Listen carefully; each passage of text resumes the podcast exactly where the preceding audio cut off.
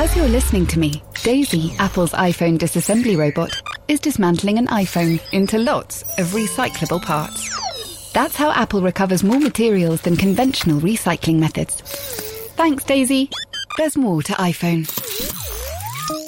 Hey, I'm Ryan Reynolds. Recently, I asked Mint Mobile's legal team if big wireless companies are allowed to raise prices due to inflation. They said yes. And then when I asked if raising prices technically violates those onerous two year contracts, they said, What the f are you talking about, you insane Hollywood ass?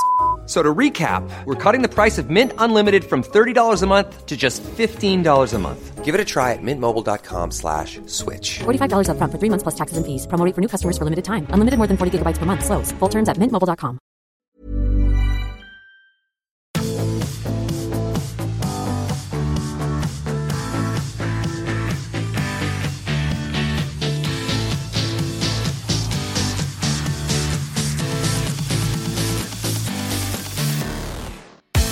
Hello and welcome to The Ruck. Usually on this podcast, we discuss the issues of the week and then we move on. The subject of dementia in rugby, however, is one that I don't think we'll be moving on from for weeks or even years. As you will no doubt be aware, three former rugby professionals last week went open about the fact that they are suffering from early onset dementia. That's Alex Popham, Michael Lipman, and England's 2003 World Cup winner, Steve Thompson. They are all in their early 40s. They are represented by a law firm, Rylands, that will this week file a claim for negligence against World Rugby, the RFU, and the Welsh Rugby Union. This, there is no doubt, brings the future of the whole game very much under threat, at least certainly at the professional level. I'm Owen Slot, and to discuss all that, I'm joined by Stephen Jones, Lawrence Dallaglio, who of course played in that 2003 team with, with Thompson, and Sam Peters. Sam is the journalist who has done more than anyone to forewarn the game of the possible dangers. He was writing about this stuff almost a decade ago. Unfortunately, we now know that he was right. So, uh, hello, gents, and welcome to uh, this um, particularly serious uh, edition of the Ruck. Uh, good to have you on. Good to uh, have you on, Sam, in particular. You were on this podcast about three years ago with your daughter mewing and crying in the background, but um, she's probably at university by now, is she? Not quite, just about to start school, Owen, but yeah, feels like a, a long time ago. Well, well, exciting days, exciting days. But listen, uh, uh, on the subject um, that, that's really rattled the game this week, and as I say, I think is is going to um, challenge us in the game for for a, a long time to come. Lawrence, can, can, we just talk to you initially about uh, about Steve Thompson? That um, and at what stage did you realise that, that he was struggling so badly? Well, to be honest with you, um, you know, it's the first I've heard of it, which is a worry. I mean, Steve's not spent a lot of time with um, since the uh, since he retired, since I retired, primarily because uh, he moved out to Dubai and was working out in Dubai, and it's not really a place that's on my list of, of places to go. But uh, I mean, listen, first of all, you know, it's very sad really to, to hear and to read quite graphically that the struggles that he's had. You know, as I said, I don't think myself or, or any of the team were aware of it. So he's either you know been on the other side of the world or or just keeping his thoughts to himself until um, until he's got together with, uh, with with some of his uh, some of the, some of the other people and one of the lawyers. And it's always something that w- when we heard the the case of the NFL in American football, it was always something that was that immediately thought, well, that's strange because why why hasn't that happened in rugby just now? So I think it's always been in the rear view mirror um, as something that is there as a threat coming up behind you, literally. But but all of a sudden, you know, with this hitting the news, it, it's very much firmly in focus. And you know, I'm, really interested to hear what Sam's going to say. I guess the, the the question I would say is, I mean, obviously, I played with Steve in the World Cup final. I, I played for a number of years after that, for another five or six years. Clearly, concussion has always been a, a bit of a threat. It's got bigger and bigger because of the number of collisions and and the um, and the size of those collisions in the last. Uh, uh, 10 or 15 years. But I think, as a, as a, as a ex player, uh, that a lot has been done by rugby to try and come to terms with concussion and deal with concussion. I think you, we, the, sport could still continue to do a lot more, but there's no doubt that when the NFL came out with their commission, I think rugby quite quickly to um, to put together a series of protocols and have those protocols in place so that players could safely be taken away from from the field of play. I think the protocols are are at a reasonable level. I was um, I was commentating on a game at the weekend where, uh, just to give you an example, where a lot of early collisions in the game. There was a collision between Jake Ball and, and Toby Faletau, head on head. Jake Ball was immediately removed from uh, the field of play to uh, to go and have an HIA. Toby Faletau wasn't, but was subsequently removed about two or three minutes later because the independent doctor had uh, had been watching the game uh, and has decided that the collision warranted um, him being removed from the field. Both players subsequently failed at the HIA, were not allowed to return. So nothing like that existed when I played. You know, 10 or 15 years on, the question is, has the game done enough to address the area of concussion? The answer is, I'm not quite sure, but it's done a, a lot more than was available in the, in the last 10 or 15 years, that's for sure. So, Sam, can you talk us through your story, if you like, from um, when you started writing about this and, and how it was received? I mean, is your view that the game moved fast enough? Yeah, so in 2013 was the year I sort of really started to look at this issue, Owen, and the season I looked at it in really real detail. The NFL case was kind of going on in the background, and I wasn't overly interested in it. Frankly, I, I read a couple of stories and was like, "Wow, that's that's not great, obviously, but NFL being the sport that it was, and the, they had the helmeted sport as it was, where guys would just whack into each other using their heads as a as a missile, essentially as a weapon, was was different. That was certainly the line that was been taken by all the senior medics in rugby at the time. That they, in some way, that those head injuries that were being suffered were completely different to head injuries in, in rugby. I mean, I'd, I'd watched the game evolve. I left school in 1995, used to play for Richmond. Um, as the game turned professional, saw it radically change over a very, very short period of time in the in the late 90s, and kept a very, very close eye. I had some really, really good friends who, who went on, who were much better players than I was, who, who went on to play professionally, and sort of had a really interesting kind of take into the dressing room essentially, and was always interested in the position that players were being put in and what were being asked of them as essentially employees.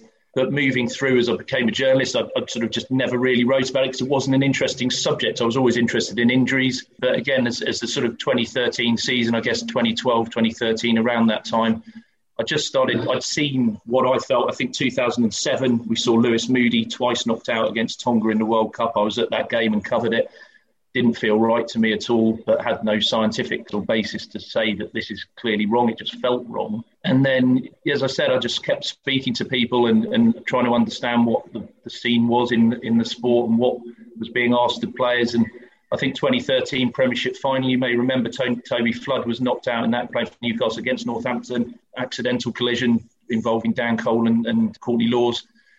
and then going into the 2013 Lions tour, which I covered, and it was in the third test when George Smith, of course, was allowed back on the field. And, and that was the moment, I think, where he went back onto the field. And I saw him media centre afterwards, where he was actually put up to interview for the media, like, incredibly. Um, and shamefully, I didn't go and speak to him, but I just remember seeing him on the other side of a room and just thinking, my God, he just does not look right, this guy.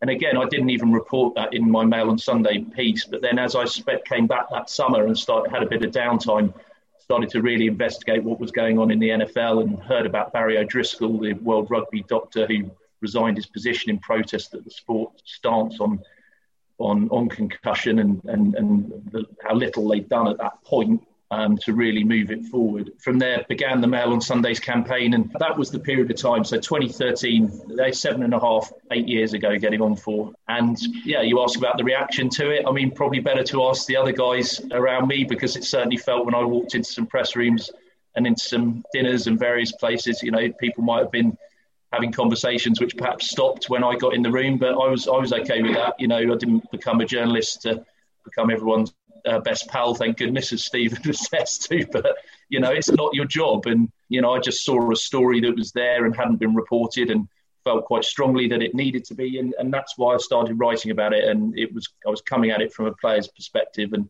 but that that was the sort of genesis of the story. Thanks for sharing that, Sam. I mean, I'm curious to understand a little bit, dig a bit more deeper into it because I don't believe I truly understand, you know, what's being said about uh, about the governing bodies that are being sued because my understanding, and please correct me if I'm wrong, but my basic understanding of the print, you know, everything you've said is, is right, and the game is, uh, you know, was in, in this place, and now it's in this place, and maybe it could be in a few more years' time in in a very different place. But when the NFL report was commissioned into American football and head collisions and the concussion, what they deduced or what they found was that the that the, the sports had already commissioned a search into head injuries and they failed to do anything about it. If you, as an employee, are participating in a sport where there's been a ton of research done on on on the on the laws of that sport and on the collisions of that sport, and then the information is withheld. I think you have a massive case to answer, as I understand it, Sam. And please correct me if I'm wrong, but but the governing bodies of the RFU, World Rugby, and the WRU, once that report was read and the information was taken on board, maybe they started to take this, the, the, the whole subject of concussion much more seriously. And I think they didn't withhold information. They actually implemented a series of protocols from that moment onwards, which which continue to be reviewed on a regular basis. And as far as I can work out, we are one of the very few sports that still has that that, that kind of level of, of protocol. Now, whether they're right or wrong, or whether they should sport should do more, that's another matter. But the, the whole area of have they done enough once they read that NFL report to to move the area of concussion forward in rugby union? I would argue, I don't. Again, I don't know the answer to that, but they've done more than most most sports have. So. Uh, I'm, I'm, fascinated to know exactly what grounds these lo- these lawyers are pushing this case because I, I, really do understand it's a serious matter, but uh, it, it does have a, a whiff of have you been at work? about it? So, Sam, on that, so t- 2013, when you started writing, I mean, it, it is the first answer to what Lawrence is asking what what kind of reception did you get? Did people want to know? Did they say, "Oh, Sam, that's really worrying. We must get you into the RFU offices and discuss this immediately"? Or, um, I mean, my my memory or impression is that um, you were treated like a, a bit of a pariah.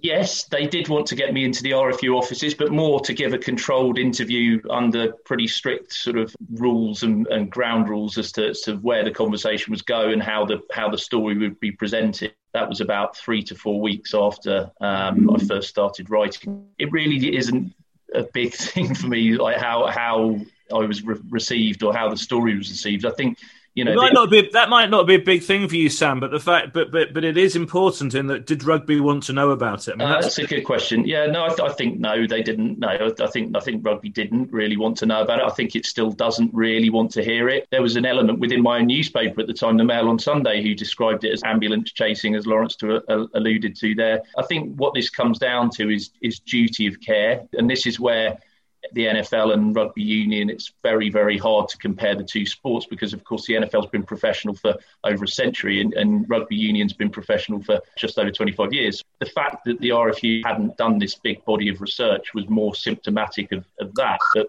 I think what the legal experts will argue, and of course, I'm not a legal expert, and I'm. I think what the lawyers are going to argue here is that the RFU and World Rugby knew enough in the 90s, the late 90s and early 2000s, but didn't act soon enough. Let's remember that Bill Beaumont, 1982, was advised to retire from the sport. This is the chairman of World Rugby now, and was advised to retire from the sport on the basis that if he continued to play and continued to get concussed, he risked long-term neurodegenerative problems. And of course, stopped as soon as that advice occurred. You know, the game turned professional in 1995 as a lot of this work was being done by the NFL. And I think the lawyers will argue that A, not enough was done in those early days uh, of professionalism. It was, as so many of us have heard the term described, like the Wild West in those days. Players were beasted in training. Well, you've heard that expression, Lawrence. You're not you're shaking your head, but you know that that term's been used a lot to describe those days. And I think, in fact, even guys like Shaun Edwards have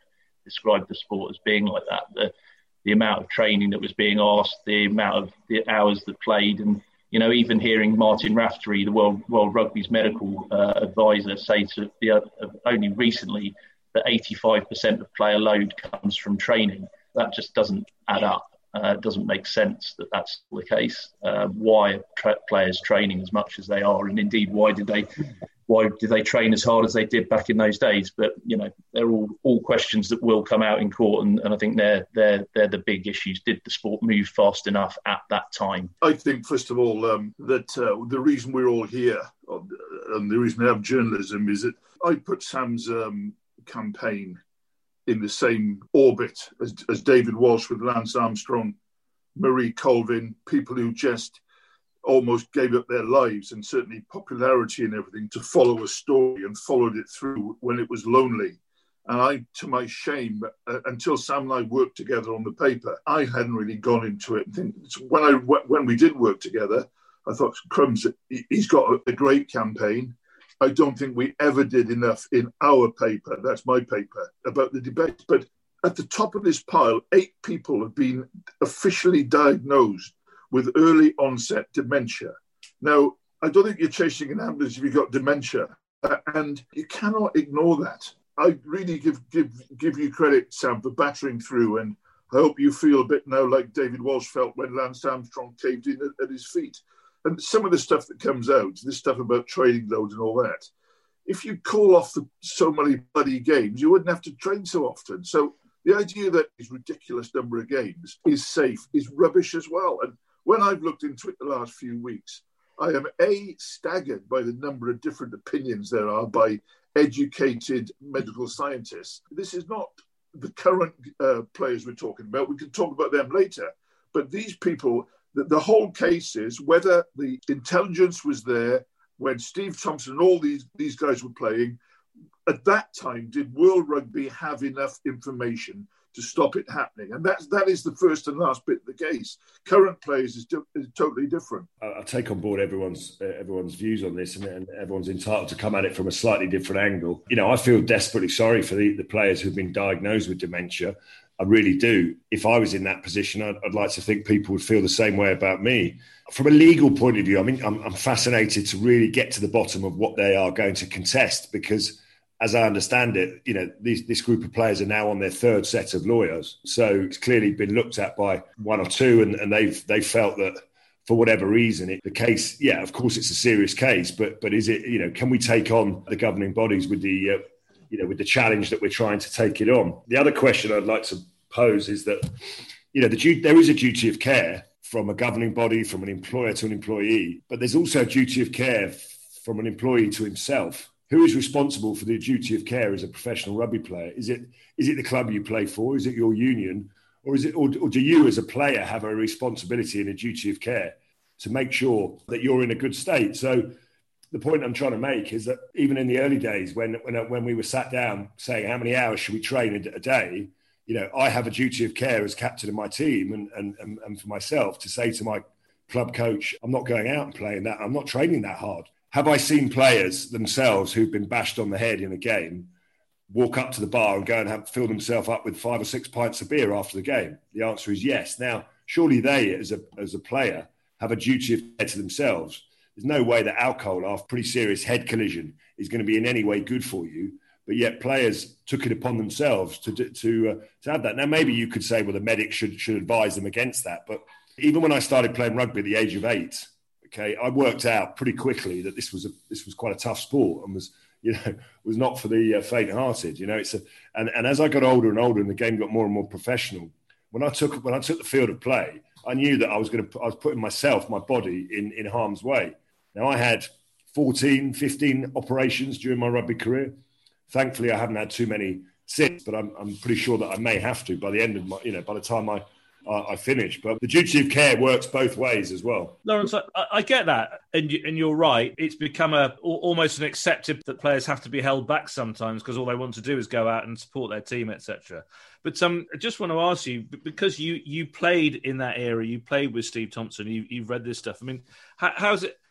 been for you personally these last few days? Have you got to the position where you've looked in the mirror and, and worried about yourself? Have has your wife said to you, you know, Lawrence, I, I, feel a bit uncomfortable about this. Yes, of course. You, you, you do sort of think to yourself, well, are professional brains wired any differently to, to, to amateur rugby players, for instance? I mean, I've always struggled with the notion that a, a professional rugby player can have a um, an HIA protocol and be allowed to return to the field, but an amateur rugby player has to have a three week rest after he gets banged on the head. You know, why is the amateur rugby brain wired any differently to a professional? So you know, did they come up with the HIA protocol as a way of continuing the game? There's lots of things that I've always questioned. And the one thing I would say, and the one thing I do think has to come out the back of this, is a lot of things are done for a player when he's when he's very much an employee of that club or, or that country.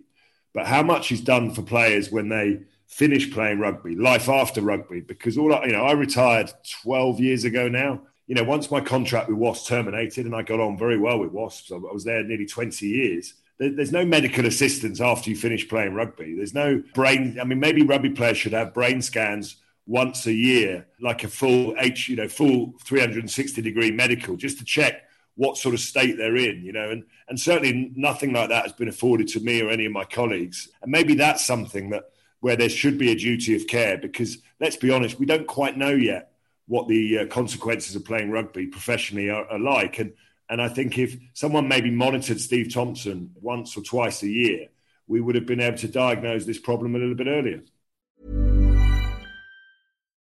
VoiceOver describes what's happening on your iPhone screen. VoiceOver on, settings.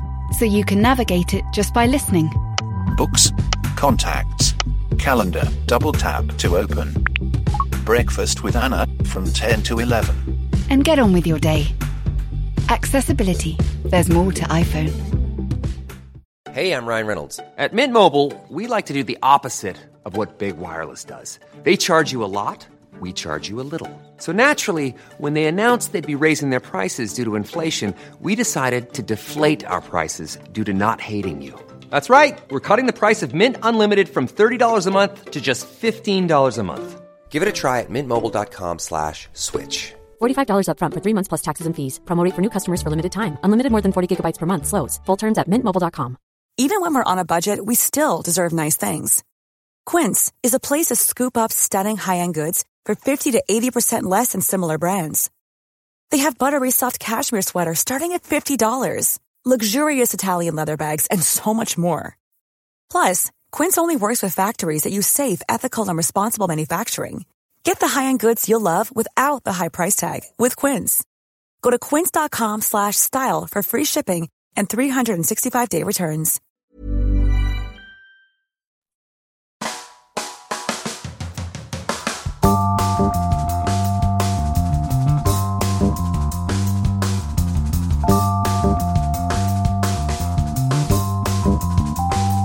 Sam, just want to ask your opinion on one one of the um, uh, items of discussion that, that sort of has been, particularly prevalent over the last week is the way I understood it. It is uh, until last week, if a player retired and he said, "I've never had a concussion," then you probably go, "Oh, you, you'll be all right then." I thought that if a, if a player had five concussions or ten concussions, then oh well, that's the, the more concussions, the more worrying. But what we've been talking about in the last week is this subconcussions, which is mm-hmm. just every time you have a, a, a, minor collision or a small bang to the head that at the time you just don't even might, might not even notice. And certainly that's what Alex Popham, the Welsh former pro uh, international, was was saying was was he reckons he's had maybe uh, a hundred thousand of those over the all the trainings and the matches, every every collision. If we're adding those up, then surely you know the game's in trouble. Well, I mean the issue of subconcussive blows has been discussed for, for quite a long time. Obviously, it's got getting quite a lot of attention now. I think the thing to understand with with rugby union and again comparing it to the NFL and perhaps trying to understand how it can be compared, if it is possible to compare the physicality of the sport. But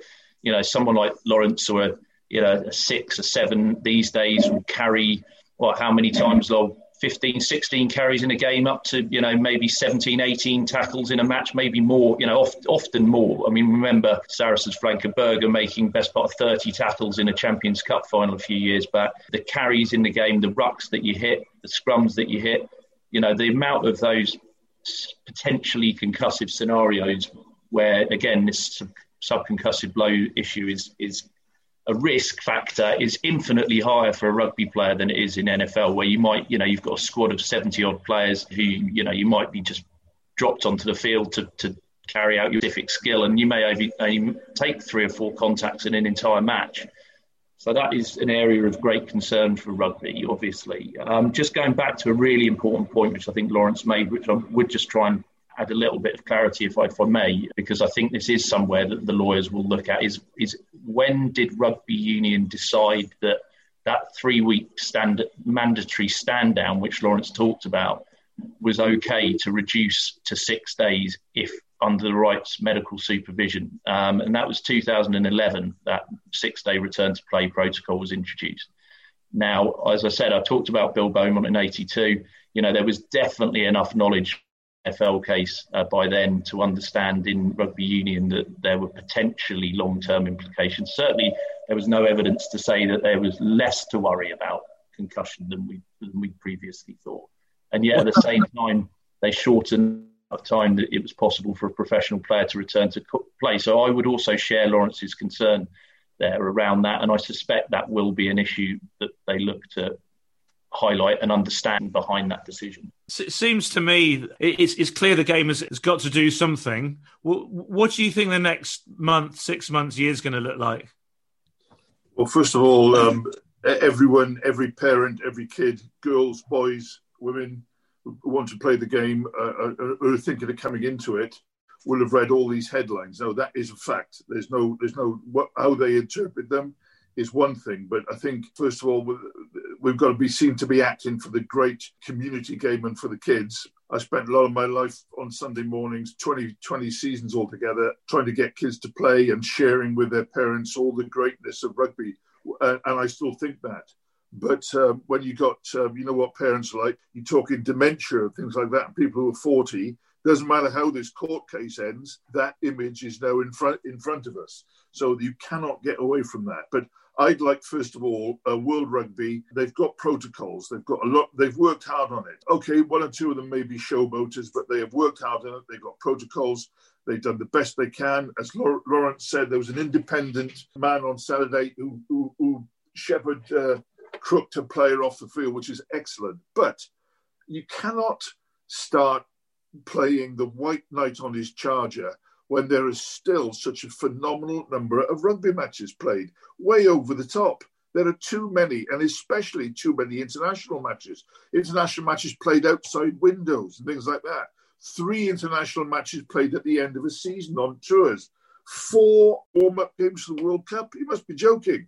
And this thing about, oh, training load, well, if you haven't got a game on the weekend, you haven't got to bother with your training load. Only as many club games as there ever were. And blimey, are they so much better than now than international matches? I just wonder whether there's, um, you know, thinking about, I think it was Sam that mentioned about, you know, the stories you hear about in training. Obviously, you know, I can only go from my own experience and I've played in a, a number of different teams, but like to think as a player you have an, an, opportunity to shape the way that the training is laid out for you. Now you know i don't know how much to, to what degree the training these days in professional game is, is coach led or it's player driven but um, you know it's fascinating. I, I, always hear stories about how other clubs trained and thought to myself how you even get on the field on a saturday quite frankly because surely the whole idea of a game of rugby is to win the game on saturday. So once you've worked that bit out then you, you, when you plan your training week, you work backwards from there. And you know, there's no medals given out on a Tuesday or a Wednesday, so uh, you don't need to smash the living daylights out of each other. And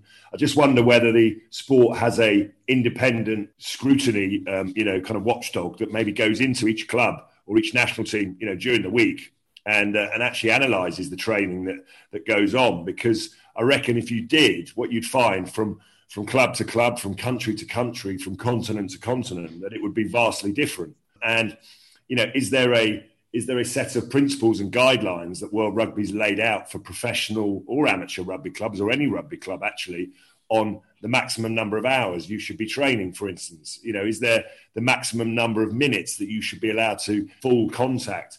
in a non-match environment. I'm not so sure that the, those guidelines exist at the moment. I think it's very much no, they don't. We, we need we need stuff like that now. I think it's very much let down to the um, you know passed down to the individual. And some of these coaches are qualified level four, level whatever they are coaches. Some of them aren't. And and unless the players step in and go enough is enough, you know these things get pushed and pushed and pushed. So I think there are you know, I fully accept what, what's being said here, but I think there are more things that can be done to, to make the game safer. What we've seen in the last year or so is this kind of uh, real desire to remove the, the, the, you know, to lower the tackle height. And I think, you know, slowly but surely that message is getting across. And, and already I think we have a safer game than we had maybe 12, 18 months ago. But I think more can be done, as Steve has said, to limit the number of games, to limit the number of collisions in training, um, to limit the time, and maybe just to put a framework around what what is.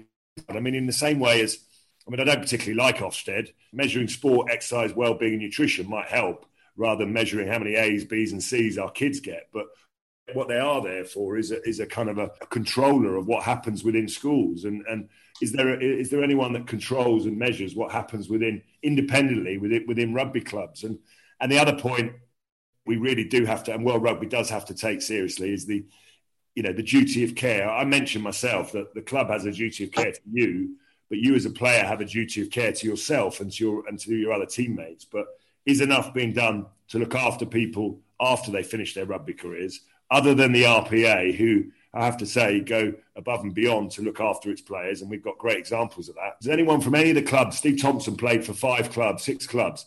Did any one of those clubs phone him up after his after he terminated his contract and say, "Is there anything we can do to help you?" Because we reckon you might have, you know, been bashed around quite a bit, and the answer is no. So I think there's a lot more that can be done to safeguard and protect future players. Sam, Steve just uh, touched upon one of the, the, crucial things that, that rugby has to um, grasp at the moment is the fact that there there is a, a, an army of, of parents um, out there wondering if their kids should be playing at the weekend. There's also a, probably an army of school kids who are desperate to play when the when the get when COVID lifts and they're allowed to, but wondering if they should do.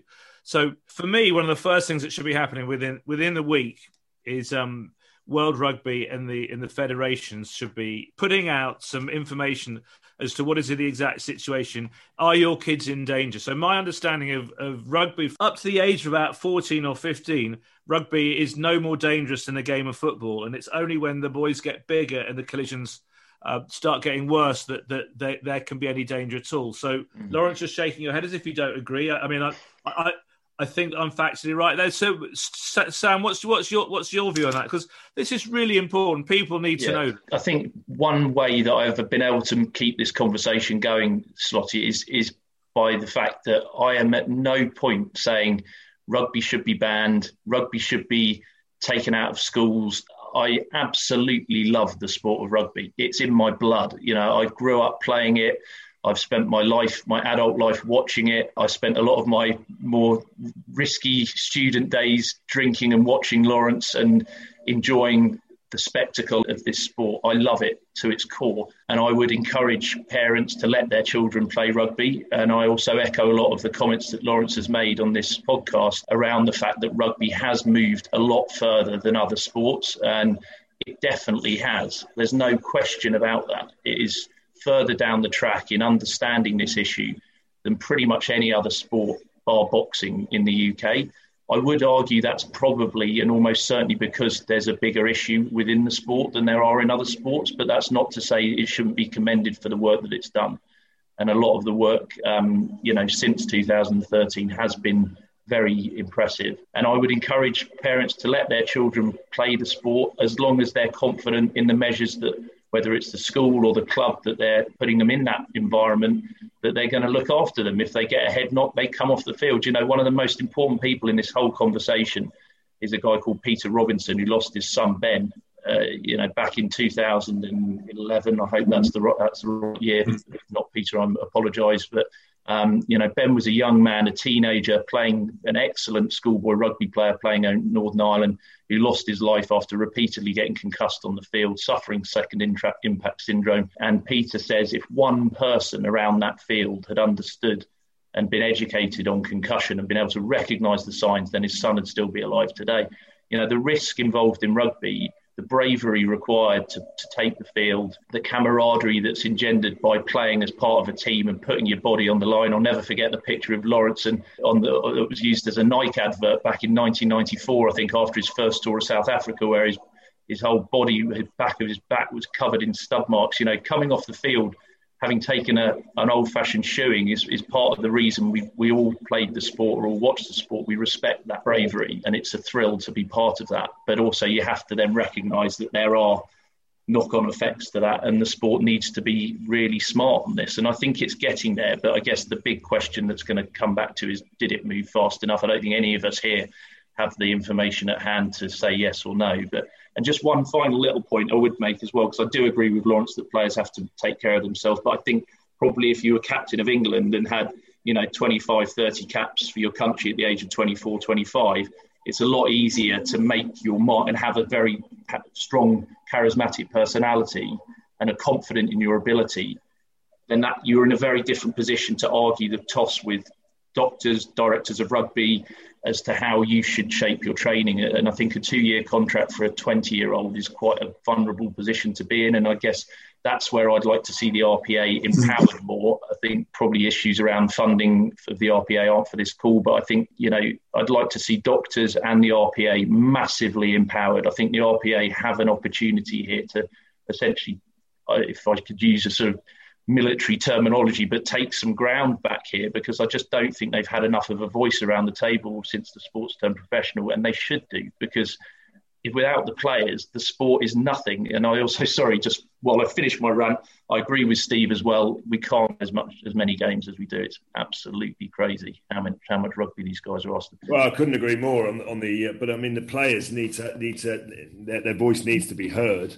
Um, but also, the other side of, of professional rugby is that there's a number of players who play way too much rugby and there's a number of players who don't play enough. When you're in the professional kind of ranks, you, you, have got to hear everyone's voice as well. There's guys who are playing too much and getting paid too much because they're being forced to play lots and lots of games. And then there's guys probably who would argue they're not paid enough and, and don't play enough. So totally agree with you on that one. The other interesting debate that this conversation throws up is when we talk about is rugby doing enough? I don't think it is. A, I mean, it is a sport for all shapes and sizes. But I, my son's played a lot of junior rugby, a lot of mini rugby, and even from the age of eight, you know, when I used to introduce him down to Richmond, Sam, there were players on that pitch that were a lot bigger than him, and even from that age, you know, clearly there's the, the contact is monitored. But as as players start to move to that kind of early teens and and, and moving into youth rugby, the, the size differentiation between players can be quite considerable. When you go down to New Zealand and you see the size of some of the Islanders, that the size of them compared to a native New Zealander is enormous. So,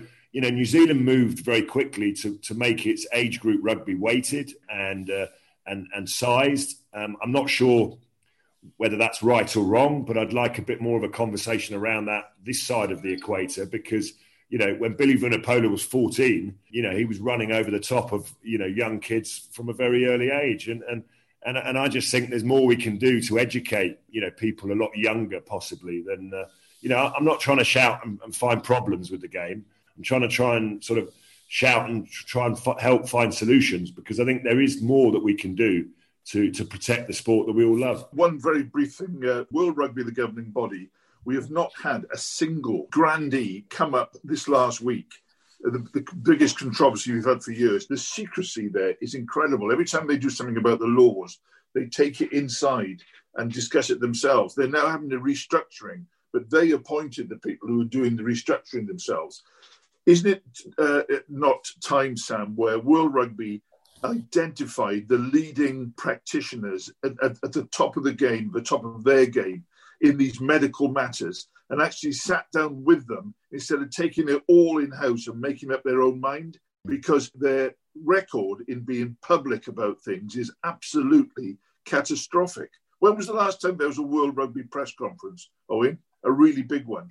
Six years ago? I would like them to come out and explain themselves, explain where they get their medical science from, and uh, I'd like them to be open to other medical science. Simple as that. I completely agree with that, Steve. I, I, I attended a player welfare symposium in, in Paris last year, which was really interesting. I wrote an article for the Sunday Times off the back yeah. of it. Um, and I think the challenge for rugby is actually looking outside the sport and actually, and this is this is the same in so many industries. By the way, this isn't just a rugby specific problem, but I think if and I think probably the, one of the people that used to do this better than ev- anyone was probably Clive Woodward. You know, that was prepared to actually go outside of the sport to hear different thinking. Um, that isn't just a sort of parroting of, of what you've already heard time after time after time. And I think, you know, I, I really, I would also like to just add, I really don't think this is the end of rugby. The NFL is still a vibrant, you know, engaging sport after what they went through in their court case. But I think what has to happen in rugby is is for us to understand that all the research and control of data can't happen within the sport, and that there has to be some external voices to listen to who can give best practice. You know, I've talked about boxing. That's a sport that really has acknowledged the long term risks over the years. It's not a sport that I particularly enjoy. It's not a sport I'd I'd, I'd, I'd, want my kids to play, but I respect the guys who get into the ring. That is for sure. And I think you know, let's let's open ourselves up as a sport and, and be inclusive and, and, and think differently and challenge ourselves and try and think of different practices that we can use and and, and just shift the culture, not fundamentally shift the culture of rugby because we don't want to do that, but I think just change the emphasis a little bit and progress on a on a way that, that enables the sport to flourish and for parents to to introduce their kids and carry on playing what we all know is it's a fantastic sport to be involved in. and I think there's a there has to be a, uh, a recognition that, that rugby has moved a dial significantly over the last 20 years. You know, if I think back to to the training schedules when the game first went pro in 1995, they were you know very very disorganized, written on the back of a, a piece of rough paper, and, and, then you went out there on the training field. They probably went on far too long. The, the level of contact within that training session was far too great because there was not an understanding of of of how to prepare necessarily uh, uh, uh quite in the way you should. If I fast forward to sort of towards the end of my rugby career, where you know contact would have been limited to make full contact in training would have been limited to maybe 10 or 15 minutes, uh, uh, you know, across a, a two or three day period, significantly movement. Chris Boyd of Northampton Saints last week asked how, how much contact they do each week. He says he does two 90 second blocks a week. So, I mean, you've, you've described how it's gone, went down in your career. It's gone down even further. Yeah, absolutely. And, and I think, I think, but it, but it does need to continue to be, you know, what is the right amount of contact uh, during the week, you know, versus the number of contacts that they're receiving you know, at the weekend, you could argue that sometimes, you know, if you don't prepare yourself enough, you know, you're you're in, you're in trouble. You know, so have we got it right as a sport? I don't know. You know, is there is there some sort of framework that each club operates under the same? And and I would argue that it probably doesn't because depending on who you coach by, you know, that Chris Boyd is, has been quite conservative, but other coaches like to have a lot more contact in their training yeah. sessions. So I think a lot more can be done, as, as, as we as we say, and. Uh, you know, but it, but it needs the input of everyone, including the players, including the RPA, including the governing bodies. And you know, we need to safeguard the, the sport and the players of the future. And, and it's it's not just at the professional end of the game. I, I, worry about the protocols at the amateur side of the game where there is no funding. You know, and I go back to that important point. You know, is the amateur rugby brain wired any different to the professional rugby brain? And the answer is, you know, fundamentally it's not. But are the principles and framework that exists to protect those two sets of players vastly different at the moment? And the answer is yes. All right, gents. I think we're going to be discussing this for um, for days, weeks, and probably years. So, so thanks for that. Uh, it's just a debate that's going to going to roll on, and, and rugby will change. But just on a slightly more more frivolous side, there was some there was some rugby played at the weekend, and it made the game look a little bit better. Jonesy, what did you what did you think of it? It was the biggest transformation in one week the game's ever had. Uh, games like Clermont and Bris- versus Bristol, Ulster, Toulouse, they were just absolutely joyous. So, so were Exeter, not very joyous for Glasgow. So I just thought that the breakout into club rugby was brilliant. There was genuine attacking skill, there was effort, there was energy, there was pace. And God, that last week, did we ever need it? So rugby's alive and well as long as it's safe. All right. Thanks for that. Thanks, Jonesy. Thanks, Lawrence and uh, Sam. Great to have you back again. Uh, yeah, as Jonesy said, there is some rugby that's worth watching and um, and that we can all enjoy. So uh, another big European weekend coming up next weekend, uh, and then, then of course we'll be back next Monday to discuss it all. Well, we'll probably discuss more about uh, rugby for the present and not whether rugby's got a future. Thank you for listening. An important episode of The Ruck. Please recommend, and um, we'll be back. Thank you very much.